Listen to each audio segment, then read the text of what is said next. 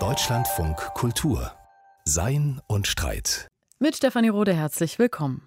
Tiere töten lassen, um ihr Fleisch zu genießen. Im Zoo oder im Zirkus Tiere in Gefangenschaft anschauen und Spaß dabei haben und vielleicht selbst zu Hause einen Vogel oder ein Meerschweinchen im Käfig halten. Alles kein Problem. Oder doch? Inzwischen mehren sich nämlich Stimmen, die darauf hinweisen, dass wir ganz grundlegend nachdenken müssen über unser Verhältnis zu Tieren und Tierrechte ernst nehmen müssen mit allen Konsequenzen.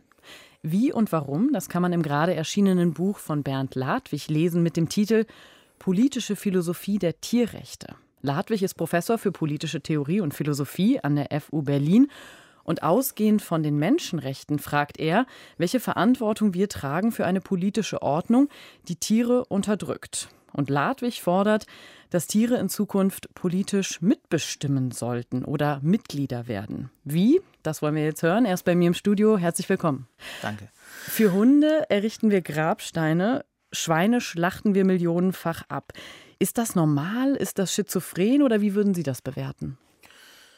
Es ist normal in dem Sinne, dass es täglich praktiziert wird. Es ist schizophren, insofern es eigentlich keine in sich stimmige, rechtfertigungsfähige Praxis ist. Also wir schwanken offenbar in der Behandlung und Betrachtung von Tieren zwischen sentimentalen Einstellungen, wir betrauern manche Tiere, geben ihnen Namen und eben Grabsteine und rücksichtsloser Instrumentalisierung, das heißt ihrer Reduzierung auf fremde Zwecke. Wir betrachten manche Tiere als Produktionsmaschinen für Fleisch, Eier, Milch und bringen sie dann auch, wenn sie eben nicht mehr produktiv sind, um, weil sich das einfach sonst wirtschaftlich gar nicht rentieren würde.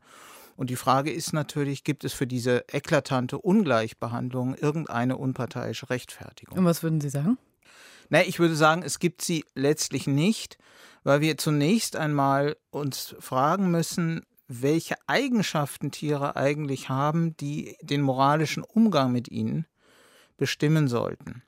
Und wenn man etwa Schweine und Hunde vergleicht und sieht, die meisten Schweine werden als Nutztiere betrachtet, die meisten Hunde als Hausgefährten, dann findet man eigentlich keinen moralisch erheblichen Unterschied. Die Tiere sind ähnlich intelligent, ähnlich gesellig, ähnlich anspruchsvoll, was nun etwa das Interesse an anspruchsvollen, anregenden Aufgaben und Problemlösungen betrifft.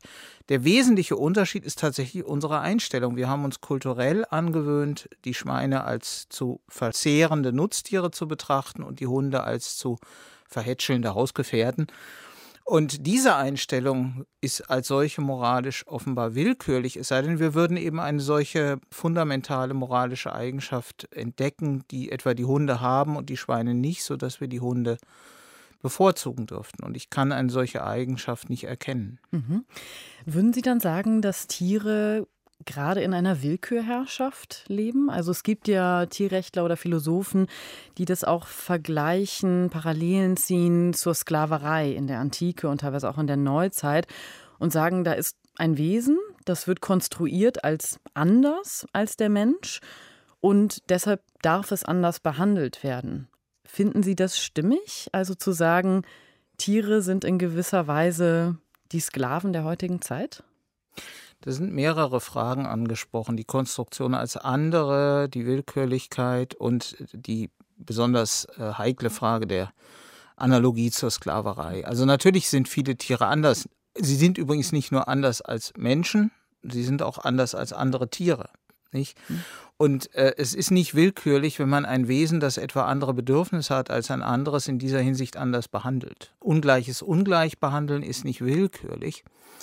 Es geht letztlich um Behandlungsweisen, die allgemein und unparteiisch vor jedem Betroffenen oder in Ansehung jedes Betroffenen zu rechtfertigen sind. Wenn wir davon abweichen, handeln wir willkürlich. Der Grund, warum wir im menschlichen Fall Sklaverei ausschließen, ist, dass wir annehmen, dass Menschen zu einer selbstbestimmten Lebensführung befähigt und auch berechtigt sind. In dem Maße, in dem Tiere das nicht sind, ist also zum Beispiel die Tatsache, dass wir sie halten, vielleicht auch, dass wir sie als unsere Tiere betrachten, nicht direkt eine Verletzung ihrer Ansprüche. Also ich würde in diesem Sinne schon zurückhaltend sein, die Sklaverei-Analogie auf Tiere anzuwenden, obwohl es natürlich eine offensichtliche Gemeinsamkeit gibt. Menschen betrachten Tiere als ihr Eigentum, sie sehen darin das Recht, Tiere auch für ihre Zwecke nicht nur zu nutzen, sondern auch etwa weiterzugeben und sogar unter Umständen umzubringen. Und ich denke, dem sollte mittels Tierrechten begegnet werden, ob allerdings solche Tierrechte ein regelrechtes Recht auf Emanzipation, auf völlige Befreiung von äh, Fremdbestimmung durch Menschen einschließt, das ist damit noch nicht gesagt. Denn dann müssten Tiere eben auch die Fähigkeit und das Bedürfnis haben, sich selbst bestimmen zu können. Und daran kann man natürlich mit Blick auf die allermeisten Tiere zweifeln. Aber da ist ja genau die Frage, aus welcher Perspektive können wir das festlegen oder bestimmen, ob Tiere einen Wunsch nach Selbstbestimmung haben? Ich denke jetzt ganz spontan an eine Katze beispielsweise, die ja im Zweifel einen großen Anteil hat von Selbstbestimmung in ihrem Leben. Und in vielen Fällen ja auch im Zweifel den Menschen dominiert und ihm sagt, wo es lang geht, oder? Ich weiß nicht, ob sie den Menschen dominiert, aber Tiere, Katzen speziell gelten als eigenwillige Tiere. Das ist ein Grund, warum Katzenhalter sie gerne auch etwa den Hunden vorziehen, die dann als devot gelten, was auch nicht stimmt. Aber trotzdem, glaube ich, ist es zweierlei, ob ein Tier einen eigenen Willen hat, das haben Katzen, oder ob es regelrecht selbstbestimmt leben kann in dem Sinne, in dem wir das von uns Menschen erwarten. Wenn ich Selbstbestimmung eng und streng verstehe, meine ich damit nicht nur, dass ich meinem eigenen Wollen gemäß handeln kann, also tun kann, was ich will, sondern auch, dass ich eine normative Verantwortung für mein eigenes Wollen übernehmen kann, indem ich sozusagen Abstand nehmen kann von meinen Handlungsimpulsen, mich fragen kann, sollte ich das wirklich tun, mich mit anderen darüber verständigen kann, ob es wirklich richtig ist, das und jenes zu tun. Diese Art von normativer Zuständigkeit für das eigene Leben und damit auch für das Verhalten anderen gegenüber würde ich jetzt auch Katzen nicht zutrauen. Und in diesem engen und strengen Sinne sage ich, Menschen sind zur Selbstbestimmung befähigt und andere Tiere sind es nicht. Das war ja häufig das Argument, auch traditionell zu sagen, der Mensch hat in gewisser Weise eine Sonderstellung, weil er eben befähigt ist zur Selbstbestimmung, zu, ref zu reflektivem Denken. Je länger man sich allerdings auch mit Tieren beschäftigt und erforscht, wie viele Fähigkeiten Tiere haben, zum Beispiel Oktopusse, merkt man dann nicht, dass diese Sonderstellung des Menschen brüchig wird und entzaubert wird und wir eigentlich kaum noch eine Rechtfertigung haben, den Menschen höher zu stellen als Tiere? Unser immer differenzierter werdendes Verständnis von tierlichen Fähigkeiten und Bedürfnissen spricht dafür, dass wir zum Beispiel auch bereit sind, Tieren gewisse Ansprüche auf Freiheiten der Entfaltung, auf ein wohlstrukturiertes soziales Leben und so weiter zuzugestehen. Also auf dieser Bedürfnisseite sollten wir uns offen halten dafür, dass viele Tiere viel anspruchsvoller sind, als man das traditionell gedacht hat, als man Tiere wahlweise als Automaten oder als rein instinktgesteuert betrachtete ich würde allerdings schon, und das ist auch für die Argumentation in meinem Buch wichtig, auf einem Unterschied beharren, und der hängt unmittelbar mit dem eben Gesagten zusammen, weil wir eine normative Verantwortung für unser Leben und unsere Lebensführung tragen können, sind wir auch moralisch zurechnungsfähig. Das heißt, wir können moralische Pflichten aus Einsicht in ihre Richtigkeit befolgen. Und das heißt, wir können Tiere aus Einsicht in die Willkürlichkeit der Art und Weise, wie wir sie heute behandeln, anders behandeln. Und diese Art von Pflicht, Willkür im Umgang mit anderen Wesen, anderen Menschen und anderen Tieren zu vermeiden, können andere Tiere nicht tragen. Das hat mit unserer Sprache, unserer begrifflich gegliederten oder propositionalen Sprache zu tun, die uns eben diese einzigartige Möglichkeit der Distanzierung von unseren jeweiligen unmittelbaren Eindrücken und Strebungen bietet und deswegen würde ich sagen, in einem wiederum engen und strengen Sinne des Wortes sind nur Menschen moralische Akteure. Sie sind aber nicht die einzigen Wesen deshalb, die auch moralische Beachtung erfahren und erwarten dürfen. Das ist eine andere Frage, das sollte man voneinander trennen. Das heißt, Tiere als diejenigen, die passiv Rechte haben, auch wenn sie selber diese Rechte nicht umsetzen können und Menschen gegenüber handeln, müssen beachtet werden, sagen Sie damit. Sie müssen beachtet werden, sofern sie bestimmte moralisch erhebliche Eigenschaften haben. solche Eigenschaften zu erkennen und zu benennen, ist wiederum unsere Sache. Nur wir können sagen, es wäre willkürlich, wenn ich jetzt deine Schmerzempfindlichkeit, dein Bedürfnis nach Freiheit der Entfaltung oder nach einem wohlstrukturierten Sozialleben missachte. Und wenn ich jetzt feststelle, was eine empirische Frage ist, ob auch andere Tiere vergleichbare Bedürfnisse und Fähigkeiten haben, dann wäre es willkürlich, sie in diesen Hinsichten nicht zu beachten. Man müsste dann sowas sagen wie die Tatsache, dass es ein Tier und kein Mensch ist, reicht hin für eine ungleiche Beachtung. Aber dann würde man im Grunde sagen, der Unterschied im Erbgut, also ein rein biologisch-faktischer Unterschied, reicht hin für eine ungleiche moralische Beachtung. Und es ist ein Standardargument in der Philosophie, spätestens seit David Hume, dass man nicht einfach ohne zusätzliche Annahmen von biologisch-faktischen Feststellungen auf normative Schlussfolgerungen kommen kann. Herr Ladwig, Sie begründen die Tierrechte ausgehend von den Menschenrechten. Das ist eben auch schon so ein bisschen angeklungen. Ich will trotzdem noch mal pointiert nachfragen. Tiere argumentieren ja nicht. Die verstehen vermutlich auch selber nicht, was dieses Konzept Rechte bedeutet. Und im Zweifel achten sie auch nicht die Rechte von anderen, auch von Menschen. Warum sollten wir trotzdem unsere Moralvorstellungen, menschliche Moralvorstellungen, übertragen auf Tiere? Das allgemeine Argument ist, dass wir, wenn wir über Menschenrechte nachdenken und diskutieren, auf eine Vielzahl von Eigenschaften stoßen, die uns hier wichtig vorkommen. Und das sind eben nicht nur die menschlichen Monopole, wenn es denn welche sind, selbstbestimmt leben zu können, moralische Verantwortung übernehmen zu können, politisch wählen zu können und so, sondern das sind auch sogenannte kreatürliche Interessen, die wir einfach als leiblich existierende, sinnliche, leidensfähige sterbliche Kreaturen haben. Und in diesen Hinsichten sind wir Tiere unter Tieren. Oder andere Tiere sind uns jedenfalls in diesen Hinsichten nicht fundamental fremd.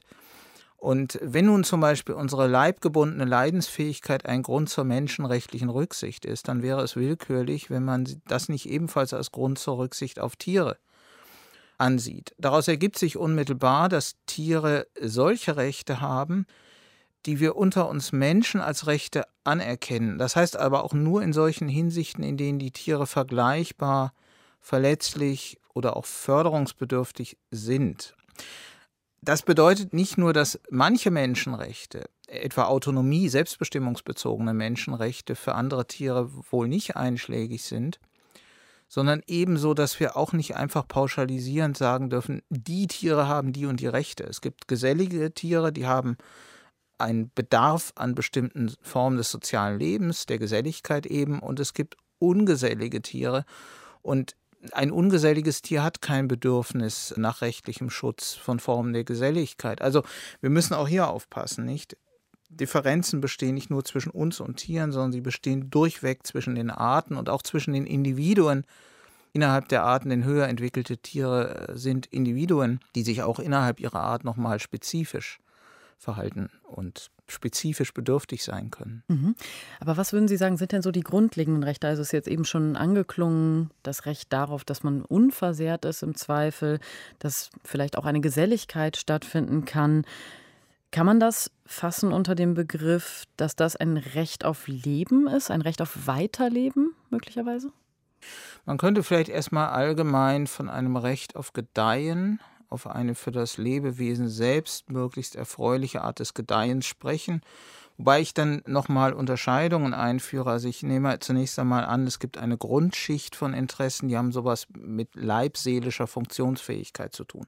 Dass man einfach überhaupt auf eine Art und Weise existieren kann, die man als typisch für die jeweilige Art ansieht. Dann gibt es Interessen, die sich auf willensbestimmte Aktivitäten beziehen. Also wenn ein Tier einen Willen hat, dann ist es für das Tier frustrierend, wenn es diesen Willen nicht ausleben kann. Das kann trotzdem gerechtfertigt sein, also ein Tier einzusperren, wenn es andernfalls auf der Bundesstraße überfahren würde, wäre ein guter Grund vielleicht, das Tier wenigstens zeitweilig einzusperren. Aber im Prinzip muss man Tiere als aktive oder auch als erlebensfähige Lebewesen betrachten, jedenfalls höher entwickelte Tiere und ihnen auch da Rechte zugestehen. Dann gibt es auch mit Bezug auf ihr Wohlbefinden, also die eher passive Seite des Empfindens und Erfahrens, Bedürfnisse, die zum Beispiel dagegen sprechen, dass man Tiere ohne Betäubung kastriert, enthornt oder was sonst so in der kommerziellen, industriellen Tierhaltung üblich ist. Und dann ist die nächste kompliziertere Frage, ob auch sowas wie selbstbestimmungsbezogene Interessen bei manchen Tieren rechtlich schutzwürdig sind. Das kann man plausibel annehmen, etwa für unsere nächsten Verwandten im Tierreich, Schimpansen, Bonobos, vielleicht auch für Delfine und, oder auch bestimmte Rabenvögel. Aber es ist sicherlich nicht durch die gesamte Fauna hindurch jetzt äh, zu erwarten. Wie können wir denn wissen, dass Tiere ein Interesse daran haben, zu leben oder weiterzuleben? Sie haben gerade gesagt, das sind erlebensfähige Wesen, also die quasi den Moment gerade erleben und einen Willen haben im Zweifel, also mhm. wissen, was sie dann in dem Moment wollen. Aber dieses Interesse am Weiterleben, da schwingt ja noch viel mehr mit. Da schwingt ja ein Verständnis von einer Zeitlichkeit mit, vielleicht auch, also zu wissen, dass man in der Zukunft existieren möchte. Wie können wir feststellen, ob Tiere dieses Interesse am Weiterleben überhaupt haben? Man kann natürlich erstmal faktisch feststellen, dass nahezu alles, was Tiere tun, auch bezogen ist auf ihre Selbsterhaltung. Also Tiere sorgen sich praktisch um sich, indem sie eben Nahrung suchen, indem sie Gefahrenquellen ausweichen. So, man könnte das natürlich mit dem Argument abtun.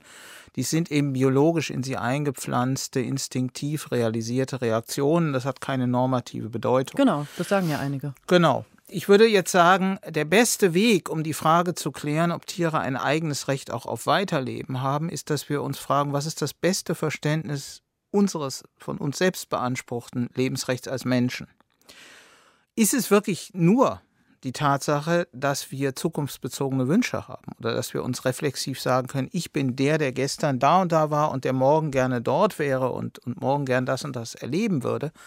Oder, das wäre jetzt mein Argument, ist es nicht mindestens auch die Tatsache, dass wir denken, der Tod wäre für uns selbst ein Übel, weil er uns der Möglichkeit beraubt, in Zukunft etwas für uns Erfreuliches zu erfahren oder zu tun. Ich würde also sagen, wenn das eine gute Begründung für das menschliche Lebensrecht ist, dann sollten wir auch andere Tiere nicht um die Möglichkeit bringen, für sie künftige Güter zu genießen, die ihr Leben bereichern würden, selbst wenn sie nicht reflexiv sagen können, ich bin dieses Individuum, das morgen noch leben wird, das gestern gelebt hat und für das also dieses und jenes Gut im Lebensganzen die und die Bedeutung besitzt.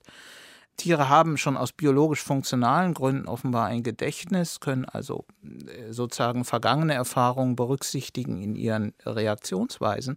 Ein solches Tier ist ein Subjekt seines Lebens hat also eine Art Ganzheitsbezug seines Lebens. Und solche Subjekte eines Lebens sollte man nur dann töten, wenn man dafür zwingende moralische Rechtfertigungsgründe hat. Mhm. Genau darauf will ich jetzt kommen. Aus diesen Rechten von Tieren, die wir gerade versucht haben, ein bisschen zu umreißen, ergeben sich natürlich Pflichten für den Menschen. Und damit ja auch die Frage, was schulden wir eigentlich Tieren? Also schulden wir denen, dass wir sie nicht essen, zum Beispiel? Wenn wir uns gesund, schmackhaft und auf eine für uns erschwingliche Weise ernähren können, ohne Tierprodukte oder ohne Produkte erlebensfähiger und empfindungsfähiger Tiere zu konsumieren, dann sollten wir uns möglichst pflanzlich ernähren, weil wir sonst für unsere Ernährung in Kauf nehmen, dass Tiere eben beeinträchtigt, verletzt, geschädigt und ihnen Leid zugefügt wird. Wenn das nicht der Fall ist, ist das etwas anderes. Aber die gesamte heutige Fleisch-, Milch- und Eierproduktion, wie sie in großem kommerziellen Maßstab betrieben wird, ist nur um den Preis der Missachtung tierlicher Grundbedürfnisse und der vorzeitigen Tötung der Tiere zu haben. Sie würde sich einfach sonst nicht rentieren. Das gilt zum Beispiel auch für die Milchwirtschaft, nicht allein für die Fleischproduktion. Und da wir jedenfalls in den westlichen Städten und Staaten äh, diese vegetarischen und zunehmend auch veganen Alternativen haben und da so gut wie jeder Mensch sich auch gesund äh, auf diese Weise ernähren kann, sollte man auch auf tierliche Produkte verzichten, soweit man es kann. In anderen Regionen allerdings ist das schwieriger, also diese Ersatzprodukte zu schaffen, die eine ähnlich gute Ernährung dann gewährleisten. Und man muss auch sagen, viele Industrien sind ja genau auf die Fleischproduktion auch ausgerichtet oder viele Regionen, dass dort jeden Tag Fleisch gegessen wird. Ist das dann für die in Ordnung, wenn sie weiterhin Fleisch konsumieren? Wenn quasi keine alternativ gute Ernährung möglich ist an dem Zeitpunkt? Es kann verschiedene Gründe geben, warum keine Alternativen verfügbar sind. Ein Standardbeispiel, wo man vielleicht plausibel sagen kann, tierliche Nahrungsmittel sind alternativlos vor Ort, wären vielleicht die Inuit. Wenn man also sehr karge, harte Lebensbedingungen hat, in denen einfach bestimmte Ernährungsbedürfnisse anders nicht zu gewährleisten sind. Die bloße Tatsache, dass sich ein Land in seiner Industriestruktur zum Beispiel auf Fleischproduktion oder auch auf den Export von Tierprodukten spezialisiert hat, ist kein guter Grund, weil man solche Strukturen ja ändern kann. Das kann man sicherlich nicht überall von heute auf morgen tun, aber man hätte dann eine Pflicht auf diejenigen Veränderungen in der Wirtschaftsstruktur hinzuwirken, die diese Abhängigkeit von Produkten, für die Tiere leiden und sterben müssen, vermindert und schließlich ganz überwindet. Und macht es einen Unterschied, was wir essen oder worauf wir verzichten? Also gilt eigentlich diese Regel, dass wir Tiere nicht essen sollten, wenn wir andere gute alternative Ernährungsmöglichkeiten haben, für Insekten genauso wie für Schweine? Aus meiner Sicht ist die entscheidende Frage, haben Tiere moralisch erhebliche Interessen, weil äh, Rechte mit Bezug auf Interessen, das ist jedenfalls mein Ansatz, äh, begründet werden. Und bei Insekten gibt es nun Ungewissheit darüber, ob sie sowas wie ein subjektives Leben haben, ob sie etwas empfinden und erleben können, ob sie schmerzempfindlich sind. Und wahrscheinlich muss man auch hier wieder sagen, die Menge der Insekten umfasst wiederum sehr verschiedene und wahrscheinlich auch verschieden komplexe Lebensformen. Also Bienen sind nicht gleich wahrscheinlich Wespen und dann gibt es noch viele andere Lebensformen. Aber zum jetzigen Zeitpunkt, auf dem jetzigen Stand dessen, was man wahrscheinlich wissenschaftlich sagen kann, könnte ich mir vorstellen, dass bestimmte Arten der Nutzung von Insekten als Nahrungsquellen, etwa als Eiweißquellen für bestimmte, etwa ärmere Länder, eine legitime Möglichkeit wären und allemal das kleinere Übel gegenüber der Schweineproduktion. Und wie sieht es aus mit Haltung? Also dürfen Menschen domestizierte Tiere oder größere Gruppen halten, wenn sie garantieren, dass es diesen Tieren gut geht? Ja, ich bin nicht der Ansicht, dass Tiere ein Recht auf völlige Befreiung von menschlicher Tierhaltung haben. Entscheidend ist tatsächlich, ob sie diese Tierhaltung mit einer Verletzung grundlegender und für sie zentraler Interessen bezahlen oder nicht. Wenn man ein Tier hält, ihm angemessene Betätigungsmöglichkeiten bietet, es nicht vorzeitig und ohne Not umbringt, und das Paradigma, das einem hier sicher zuerst einfällt, ist die Haustierhaltung, mhm. dann wäre das okay aus meiner Sicht. Allerdings tragen wir dann auch eine politische Verantwortung für die Rahmenbedingungen einer solchen Tierhaltung. Das heißt, wir müssen dann auch dafür sorgen, dass sich die Tierhalter tatsächlich als Garanten des Tierwohls betätigen und gerade nicht die Tiere ausbeuterisch oder unterdrückerisch behandeln. Also ich sehe nicht so etwas wie einen Anspruch des Tiers auf Freiheit von menschlicher Haltung. Es gibt vegane Aktivisten und Philosophen, Gary Francioni in den USA zum Beispiel, die das so sehen. Aber mir scheint, es gelingt nicht mit Blick nur auf die moralisch erheblichen Interessen von Tieren ein solches Recht auf Emanzipation zu begründen. Herr Ladwig, wir haben vor eben schon ein bisschen angefangen zu sprechen über die Frage, wie man diese Rechte etablieren kann. Aristoteles hat ja gesagt, der Mensch ist das einzige politische Tier, weil es öffentlich handeln kann und fähig ist zu reflektieren über die Handlungsoptionen in der Zukunft.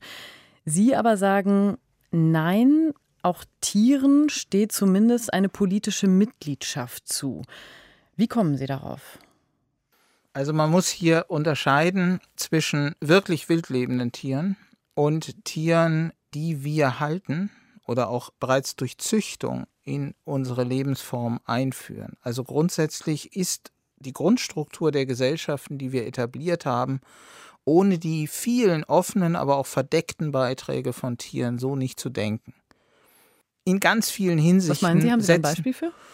Naja, Sie haben das offensichtliche Beispiel der Fleisch-, Milch- und Eierwirtschaft. Sie haben Bekleidung. Sie haben aber auch sowas wie Tapetenkleister, wo oft Knochenmaterialien im Spiel sind. Die Gelatine. In ganz vielen Hinsichten natürlich auch bei der Polizei, im Gesundheitswesen, in der Forschung werden massenhaft Tiere verwendet oder einbezogen. Solche Tiere sind, wenn man so will, unterworfene menschlicher, von uns verantworteter Herrschaftsordnungen. Und nun gibt es in der politischen Philosophie die Grundüberzeugung, dass die einzige Möglichkeit, Herrschaft zu legitimieren, also vor den Unterworfenen zu rechtfertigen, darin besteht, dass die Herrschaftsunterworfenen mit ihren Interessen und Perspektiven bei der allgemeinen Gesetzgebung gleichberechtigt berücksichtigt werden. Deswegen wende ich mich gegen die aristotelische Auffassung, dass Gemeinwohl und Gerechtigkeit als Ansprüche an legitimes Regieren nur für unsere Mitmenschen gelten. Und bei Aristoteles sind es nebenbei gesagt auch nicht alle Menschen. Es gab bei ihm die sogenannten Sklaven von Natur. Aber auch Tiere sind keine Sklaven von Natur, sondern sie sind Wesen eigenen Rechts und sofern sie unterworfene menschliche Ordnungen sind, müssen diese Ordnungen auch ihnen gegenüber rechtfertigbar sein. Das heißt, wir müssen mit bestem Wissen und Gewissen sagen können, dass wir diese Ordnungen so gestalten, dass die Interessen der Tiere dabei eine faire Beachtung finden. Das heißt, selbst wenn Tiere sich nicht selber artikulieren können, dürfen sie teilnehmen am politischen Diskurs, im Zweifel durch jemanden, der sie repräsentiert. Ja, aber das ist natürlich eine andere Art von Teilnahme, als wenn ich jetzt meine Ansprüche zum Beispiel als Petition mhm. oder als Demonstrationsteilnehmer vorbringe. Es ist in der Tat nur möglich, indem Menschen tierliche Interessen interpretieren und dann in den öffentlichen Raum einbringen. Was Tiere können, ist sicherlich, sich durch Eigentätigkeit zu äußern und damit auch zu zeigen, was ihre Bedürfnisse sind. Deswegen ist es sehr wichtig, dass Menschen Tieren auch den Entfaltungsraum für eine solche Eigentätigkeit einräumen, damit wir überhaupt fair darüber befinden können, was Tiere brauchen und in welcher Weise sie durch unsere Ordnungen betroffen sind. Aber der nächste Schritt dann aus dieser Betroffenheit politische Schlüsse zu ziehen und verallgemeinerungsfähige Ansprüche zu stellen, der bleibt dann Menschen vorbehalten und wir müssen mit institutioneller Fantasie überlegen, wie wir in die Form demokratischer Repräsentation, die wir haben, tierliche Interessen einbeziehen können. Und Sie bringen da das Beispiel des Spezies-Mainstreaming in Ihrem Buch, analog zum Gender-Mainstreaming, also dass das eine politische Querschnittsaufgabe werden könnte. Was stellen Sie sich darunter konkret vor? Ich stelle mir darunter zweierlei vor. Also die erste Idee ist, wir müssen institutionell auf jeder Ebene, von Gesetzgebung bis zu einzelnen Maßnahmen, gewährleisten, dass die von diesen Maßnahmen und Gesetzen betroffenen Tiere dabei nicht ignoriert und übersehen werden. Daraus ergeben sich zum Beispiel Pflichten der Rücksichtnahme, die gar nicht nur beschränkt sind auf etwa Nutztiere oder Haustiere, sondern auch wildlebende Tiere zum Beispiel werden vermeidbar gefährdet durch die Art und Weise, wie wir unser Verkehrssystem organisieren, mit den vielen Schnellstraßen und so weiter. Also das ist die erste und grundlegende Pflicht, dass wir vermeidbare Schädigungen durch die Entfaltung unserer Infrastruktur und so weiter minimieren oder ganz verhindern. Der nächste Schritt beschränkt sich dann auf tierliche Mitglieder. Da würde ich sagen, die haben sowas wie einen Anspruch auf barrierefreien Zugang zu öffentlichen Räumen, damit sie in unserer Mitte als Mitglieder des Gemeinwesens sichtbar werden. Das heißt, wir müssen uns für die Sichtweise sensibilisieren, dass unsere Gemeinwesen Spezies gemischt sind, nicht exklusiv menschlich. Und das hat dann Konsequenzen zum Beispiel dafür, ob öffentliche Räume auch einladend für die sinnlichen und kognitiven Bedürfnisse der Tiere sind und ob die Tiere und auch die Möglichkeit haben, im öffentlichen Raum kundzutun, was sie brauchen. Das heißt, wenn wir jetzt so speziesgemischte Räume konstruieren sollten, dass wir eigentlich eine ganz andere Art auch haben, unser öffentliches Dasein zu denken, oder? Die müssen wir eigentlich neu definieren, wie wir das Zusammenkommen eigentlich dann verstehen, wenn es Spezies gemischt ist. Und da stellt sich ja die Frage der Machbarkeit ganz pragmatisch. Wie sollten wir das jetzt umsetzen? Weil mir scheint es so zu sein, dass wir sehr weit entfernt sind von diesem Punkt, wo wir darüber nachdenken, wie Tiere sich artikulieren können oder ihre Bedürfnisse ausdrücken in öffentlichen Räumen. Ich glaube gar nicht mal, dass wir unsere grundlegende Definition öffentlicher Räume ändern müssen, weil wir ja auch unter Menschen schon mit dem Faktum der Vielfalt und der Unterschiedlichkeit konfrontiert sind. Also gehbehinderte Menschen haben andere Bedürfnisse und andere Ansprüche an die öffentliche Infrastruktur und deren Zugänglichkeit als Leute, die frei herumspringen und, und schnell laufen können. Wir müssen einfach diese mit Blick zum Beispiel auf die Forderungen der Behindertenbewegung ja längst in Gang gekommene Entwicklung, dass wir uns sensibilisieren für eine immer größere Vielfalt von Lebensformen erweitern. Und mit Blick auf zum Beispiel domestizierte Tiere ist das, glaube ich, gar nicht so schwierig, weil das ja alles Tiere sind, die mit Blick auf menschliche Nutzungsinteressen schon in einer bestimmten Weise genetisch ausgesucht sind, sodass wir sie ziemlich gut kennen. Die Sache wird natürlich exponentiell schwieriger, wenn wir jetzt noch an die vielen etwa kulturfolgenden Tiere denken, also die verschiedenen Vögelarten, Eichhörnchen, Waschbären, Füchse und, und, und, und, und Ratten, Mäuse. Ich will nicht so tun, als könnte man hier einfach sagen, welche zum Beispiel Baupolitik, Verkehrspolitik, Energiepolitik für diese Tiere alle das Beste ist, weil was die einen brauchen, bringt die anderen um. Was den einen ökologische Nischen bietet, bedeutet für die anderen Verdrängung und Tod. Da bin ich dann in der Tat der Überzeugung, da bräuchte es vielmehr auch interdisziplinäre Forschung und die müsste dann wiederum die öffentliche Diskussion befruchten. Aber die grundlegende Idee, dass der öffentliche Raum Menschen in ihrer Verschiedenheit als Gleiche einbezieht, ist ein guter Ausgangspunkt, um zu sagen, das sollte nicht nur für Menschen gelten. Und um da so ein bisschen Schwung in die Sache reinzubringen, fordern Sie in Ihrem Buch, dass wir über zivilen Ungehorsam nachdenken sollen. Was stellen Sie sich da genau vor? Was sollen wir machen? Ja, ziviler Ungehorsam, darunter verstehe ich einen Regelbruch, der dazu dient, öffentliche Diskussionen zu stimulieren. Wenn mildere Mittel äh, dafür nicht ausreichen. Und was ich mir dann vorstelle, sind im Idealfall solche Kampagnen, mit denen eben sowohl eklatantes Unrecht aufgezeigt wird und das Bewusstsein für die Überwindbarkeit und die Notwendigkeit der Überwindung dieses Unrechts geweckt wird, als auch damit natürlich die Qualität der öffentlichen Debatten bereichert wird wenn wir zum Beispiel Tiere elementarer Rechte berauben oder so tun, als wären sie nicht Mitglieder unserer Gemeinwesen, dann haben wir gute substanzielle Gründe für einen solchen Regelbruch, weil die etablierte Gesetzgebung und auch das System der organisierten Interessen, das wir heute haben, eben die Tierausbeutung und die Unterwerfung von Tieren begünstigen. Die Tiere sind einfach in der strukturell schwächsten Position. Sie werden diesen zivilen Ungehorsam nicht selbst leisten können. Also tierlicher Widerstand, das scheint mir eine eher metaphorische Vorstellung zu sein. Tiere können ausbüchsen, sie können um sich treten, sie können beißen, aber Widerstand in dem Sinne, dass man sagt, das und das ist Unrecht, das uns dazu berechtigt, auch demokratisch geschlossene Regeln im Notfall äh, zu brechen, um damit die Öffentlichkeit zu sensibilisieren, das ist etwas, was menschliche Akteure tun müssten. Vielen Dank für diesen Denkanstoß zu Tierrechten. Das war Bernd Ladwig von der FU Berlin. Und wenn Sie mehr dazu lesen möchten, sein neues Buch ist soeben im Surkamp Verlag erschienen und trägt den Titel Politische Philosophie der Tierrechte. Wer dieser Tage shoppen geht oder ins Restaurant, der muss eines immer dabei haben, nämlich Disziplin. Denn diese Freiheiten sind nur möglich, wenn sich alle diszipliniert verhalten, also Abstand halten und einen Mundschutz tragen.